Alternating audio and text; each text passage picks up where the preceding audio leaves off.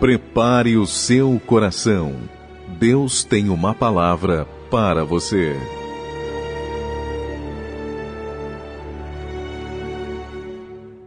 Palavra do Senhor no Evangelho segundo escreveu Lucas, capítulo 22, versículo 31. O tema da mensagem é: Pedro é avisado.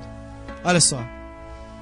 Simão, Simão, Satanás os reclamou para vos peneirar como trigo. Versículo 32. Mas eu roguei por ti para que a tua fé não desfaleça.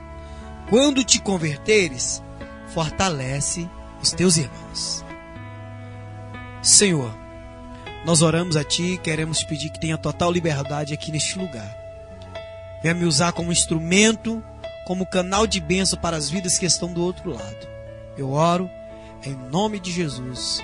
Amém. Glória a Deus.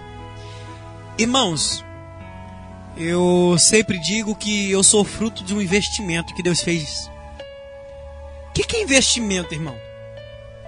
Geralmente os doleiros aí, eles compram dólar na hora que tá baixo, vende na hora que tá caro. E eles ficam de olho. Às vezes o dólar caiu, tá todo mundo com medo. Fala, o, dólar tá desvalorizado, mas é a melhor hora para os investidores é na hora que o dólar tá lá embaixo. Sabia? A maior hora é essa, porque eles vão lá comprar dólar para vender na hora que aumentar o preço. Um casamento, um relacionamento, às vezes também é feito de investimento. A minha esposa está do lado, se ela estiver escutando, irmão, tô morto, viu? se ela estiver escutando, eu tô morto. Às vezes a gente vai pregar para a família e eu falo que eu fiz um investimento. Peguei minha esposa magrinha, novinha, e eu falo assim: olha só como é que minha esposa tá hoje. Fiz um bom investimento, viu? Só que ela não bate em mim, não. Investimento, irmão, é você pegar algo agora que está desvalorizado, esperando algo em troca dele. Um retorno.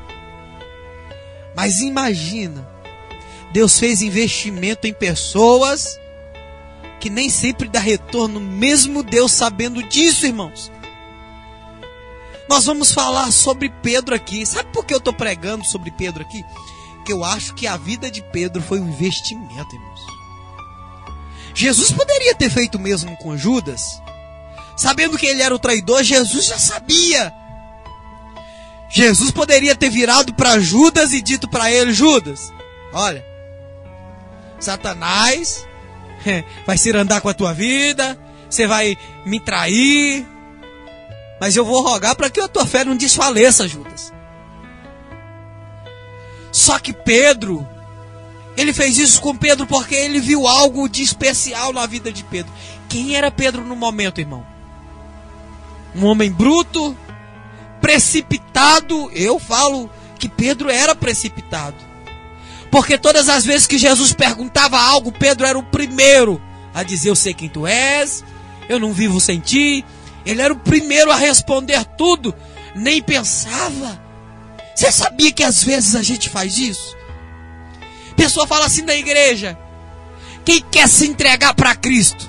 A gente sem saber o que é, sem pensar, fala: não, eu estou me entregando, não entrega nada, irmão. Chega em casa, as atitudes são as mesmas, tudo as mesmas coisas, porque a gente falou apenas por precipitação, sem pensar. Quantas vezes tem até o hino de Fernandinho que diz: Tudo entregarei. A gente, o pastor fala assim: Irmão, quem quer entregar tudo aqui? A gente fala: Não, eu vou. A gente vai lá na frente, faz alvoroço, chora. Mas foi apenas precipitação. Pedro era assim. Porque Jesus em Mateus 16, se não me falha a memória, pergunta: Quem dizes que eu sou? Pedro, eu sei quem tu és. Ele foi o primeiro a responder. Mas será que Pedro realmente sabia quem era Jesus? Será que de fato ele conhecia Jesus? a ponto de não negar. Ai, irmãos. Pedro lá na frente, lá em João, Ei, Jesus, Jesus está pregando a palavra dura e os discípulos falam, Jesus, essa palavra está dura. Aí eles começam a abandonar alguns dos discípulos. Aí Jesus pergunta para os seus e fala assim: Vocês querem ir também? Ou seja, fica à vontade se vocês quiserem ir. Pedro logo, para onde iremos se só tu tens a palavra de vida eterna, a palavra de vida? Ou seja, Jesus, não dá para sair de perto, não dá para te negar, não. E Jesus aqui, nessa mensagem aqui sobre Pedro, ele está dizendo que, ele fala assim, ó, que vai ferir o pastor e as ovelhas ficarão dispersas. Sabe o que, que Pedro fala para Jesus? Não, eu, eu não. Todo mundo pode até fugir. É Pedro mais uma vez, precipitado. Pedro poderia ter parado para pensar a responsabilidade que seria e o quão difícil seria não negar Jesus, ter olhado para dentro dele e dizer: Não, eu não vou conseguir. Ele poderia ter feito alta análise da sua vida e dizer: Não, eu não sou capaz. Eu vou acabar negando Jesus. Porque quer que eu te fale a verdade, irmão? Quando nós paramos para analisar a nossa vida, sentamos, a gente percebe do que a gente é capaz e do que a gente não é. Você sabia disso? Quando a gente para, senta e reflete, a gente pensa, a gente sabe até onde a gente pode chegar, até onde não. Mas quando a gente faz tudo apavorado, a gente pensa que vai, mas não consegue. Já viu aquelas pessoas que falam assim: eu consigo nadar 100 metros. E vai na precipitação, quando chega aos 50, ele já está morto, tem que pular os 50, tem que pular o, o salva-vida no meio da água, tirar ele, e ele fala assim: Eu pensei que eu conseguia, porque ele não calculou bem a distância. Mas aquele que calcula bem a distância, ele fala assim: Não, eu não consigo, vou ter que ir mais devagar. E pronto, ele chega do outro lado porque ele calculou quantas braçadas ele vai dar. Quanto, se não, ele vai falar: Não dá, não tá pronto.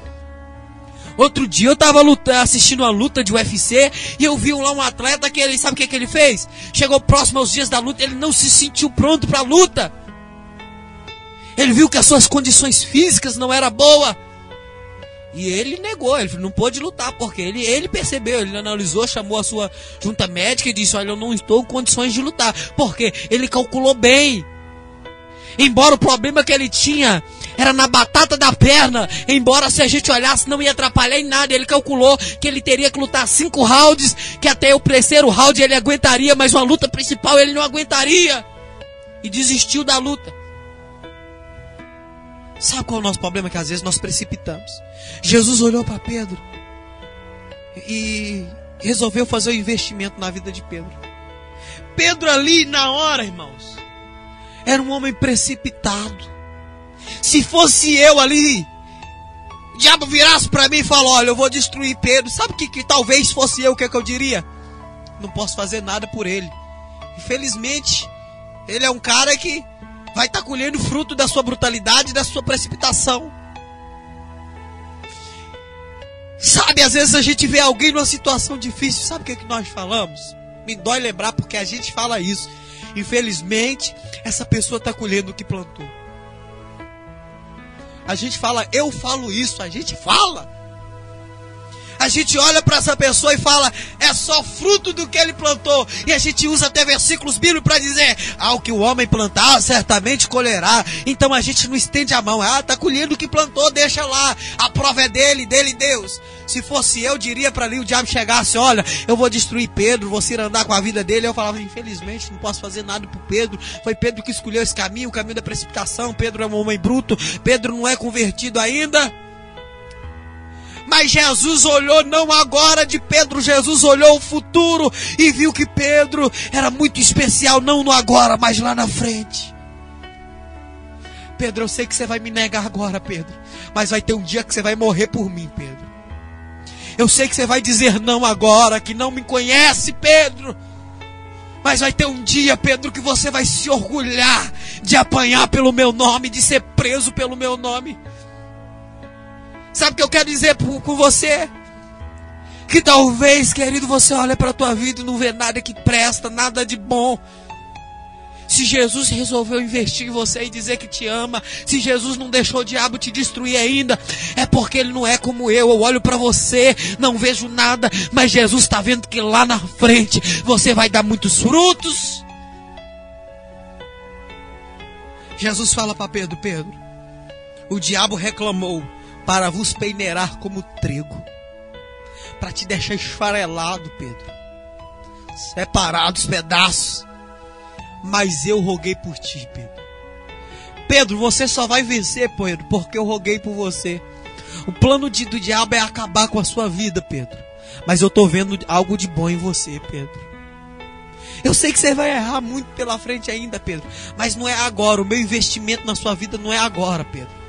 Agora, Pedro, você vai me decepcionar mesmo. Agora você vai me negar mesmo, Pedro. Mas lá na frente tem 3 mil almas te esperando, Pedro. Lá na frente, Pedro, tem pessoas à sua espera. Você vai passar por um momento de conversão. Sabe o que Jesus fala para Pedro? Mas eu roguei por ti para que a tua fé não desfaleça. Sabe o que Jesus está falando? Para que você não desista, Pedro. Na hora que você me negar, com outras palavras, eu estou vendo Jesus dizendo: na hora que você me negar, você vai se sentir um inútil, Pedro. Um imprestável, Pedro. Mas eu roguei por ti, sabe por quê, Pedro? Que era nessa hora que o diabo ia querer te destruir. Quando eu leio essa mensagem, eu imagino que o destino de Pedro talvez fosse o mesmo de Judas o suicídio. Não, eu neguei o meu mestre. Eu tenho que morrer, porque a Bíblia diz que ele vai chorar num canto amargamente. Quem sabe dali ele parasse para ir para a forca também suicidar. Quem sabe? Mas Jesus já tinha rogado para que a fé dele não se desfalecesse, para que ele continuasse vivo, de pé firme. E Jesus fala assim: Olha, Pedro, quando você se converter, fortalece os seus irmãos. Jesus está dizendo na cara de Pedro: Pedro, eu sei que você não está pronto ainda, Pedro. Você acha que eu investi em você porque você é bom agora, Pedro? Porque você presta agora? Não, Pedro. Você ainda nem convertido é, Pedro. Eu sei que você falou que não vai me negar, que não vai para lugar nenhum, que só eu tenho a palavra de vida eterna, que sabe quem sou eu. Não, Pedro, mas tu é um desconvertido ainda. Quando você se converter, Pedro, fortalece os teus irmãos, Pedro. É preciso você se converter. E quando você se converter, vai ser canal de bênção. O que eu estou te dizendo, irmão, porque talvez você está com um filho dentro de casa que está se sentindo inútil, um imprestável porque falhou. Você está com um amigo que não consegue mais voltar para a igreja, não consegue mais cantar, pregar, não consegue mais ler a Bíblia porque se sente envergonhado pelo pecado. Está à beira da morte espiritual. Talvez você está dentro de casa aí, passando por uma dificuldade, não sabe o que fazer. Deixa eu te dizer, o inimigo não vai te destruir porque Jesus rogou por você. Ele fez um investimento na sua vida. Sabe o que ele está dizendo para Pedro? Pedro, fica tranquilo. Não morre não, Pedro. Eu roguei por você. Eu vou morrer, Pedro. Eu fiz o um investimento. Eu vou morrer. Vou ressuscitar. E a sua dívida vai ser paga com a minha morte na cruz. Pode ficar tranquilo, Pedro. Já já eu vou pagar, Pedro, a sua dívida. Sei que para a sociedade você não vale nada agora. Não passa de um pescador mas você vai ser ganhador de alma. Eu já te disse isso lá atrás, Pedro. Sabe o que Jesus está dizendo para mim e para você? Eu fiz um investimento na sua vida.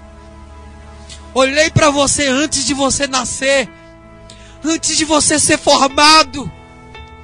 Eu consegui contemplar todos os seus dias, os seus dias de glória e os seus dias de fracasso. Eu vi tudo isso. Quando você bate no peito e diz que não é ninguém, eu vi você fazendo isso antes de você nascer. Mas eu preparei um dia de vitória para você. Um dia em que você mesmo vai parar e se orgulhar de você. Eu preparei esse dia, é por isso que eu investi na sua vida. Você tem algo de especial dentro de você. Quantas vezes eu já preguei e eu me arrependo de dizer que Jesus morreu por pessoas que não valem nada. Quer te dizer, eu disse uma frase errada. Jesus morreu por alguém que não vale nada. Eu quero pedir perdão porque eu já usei essa frase. É uma frase errada. Você não tem valor para mim. Você não tem valor para a sociedade. Mas Jesus morreu por alguém que tem um grande valor para os céus. Você não tem valor talvez para você mesmo. Sabe qual é o problema? Que nós, nós não vemos o nosso valor. E a gente fala, Jesus morreu por alguém que não vale nada. É porque o nosso valor não é visto por nós mesmos, mas por Cristo. Se ele deu a sua vida, irmão, é porque ele viu algo de bom na humanidade. É porque ele viu algo de bom dentro de nós. algo que merece ser investido. Eu sei que você tem qualidades. Eu sei que a tua família tem qualidades. Eu sei que o teu filho tem qualidades. Eu sei disso. Eu sei disso. Talvez você que me escuta é o pior dos bandidos. É o pior dos usuários de drogas. Talvez espanca a mulher. Talvez trai marido. Talvez bebe sem controle. Controle. Talvez mente. Mas Jesus viu alguma coisa boa dentro de você. Ele viu. Sou eu que não enxergo nada de bom nas pessoas, o que eu vejo? Eu vejo apenas um drogado, apenas um beberrão, apenas um adulto, uma prostituta, apenas um morador de rua, mendigo. Eu vejo apenas um mentiroso. Eu vejo apenas alguém sem caráter. Mas Jesus vê um diamante dentro de você.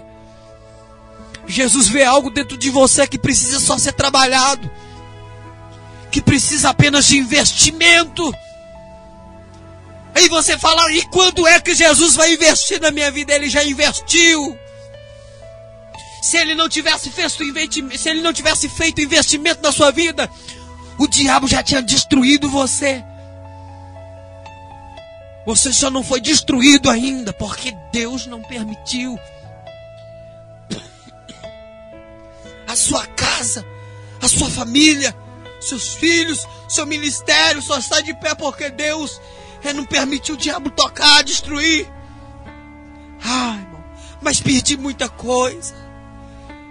Ó, oh, fica tranquilo.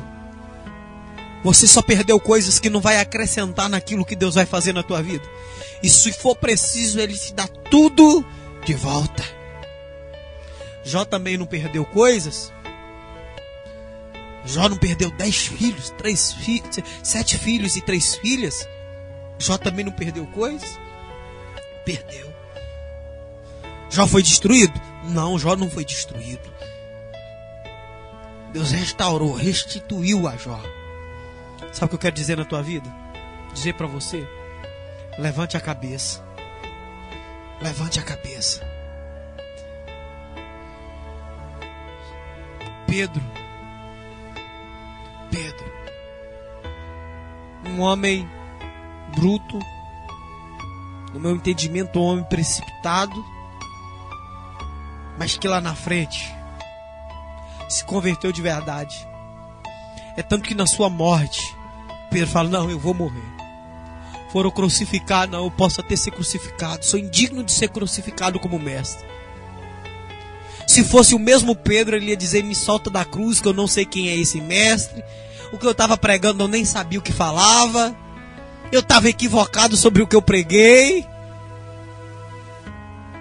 Pedro, se fosse o mesmo Pedro lá de trás.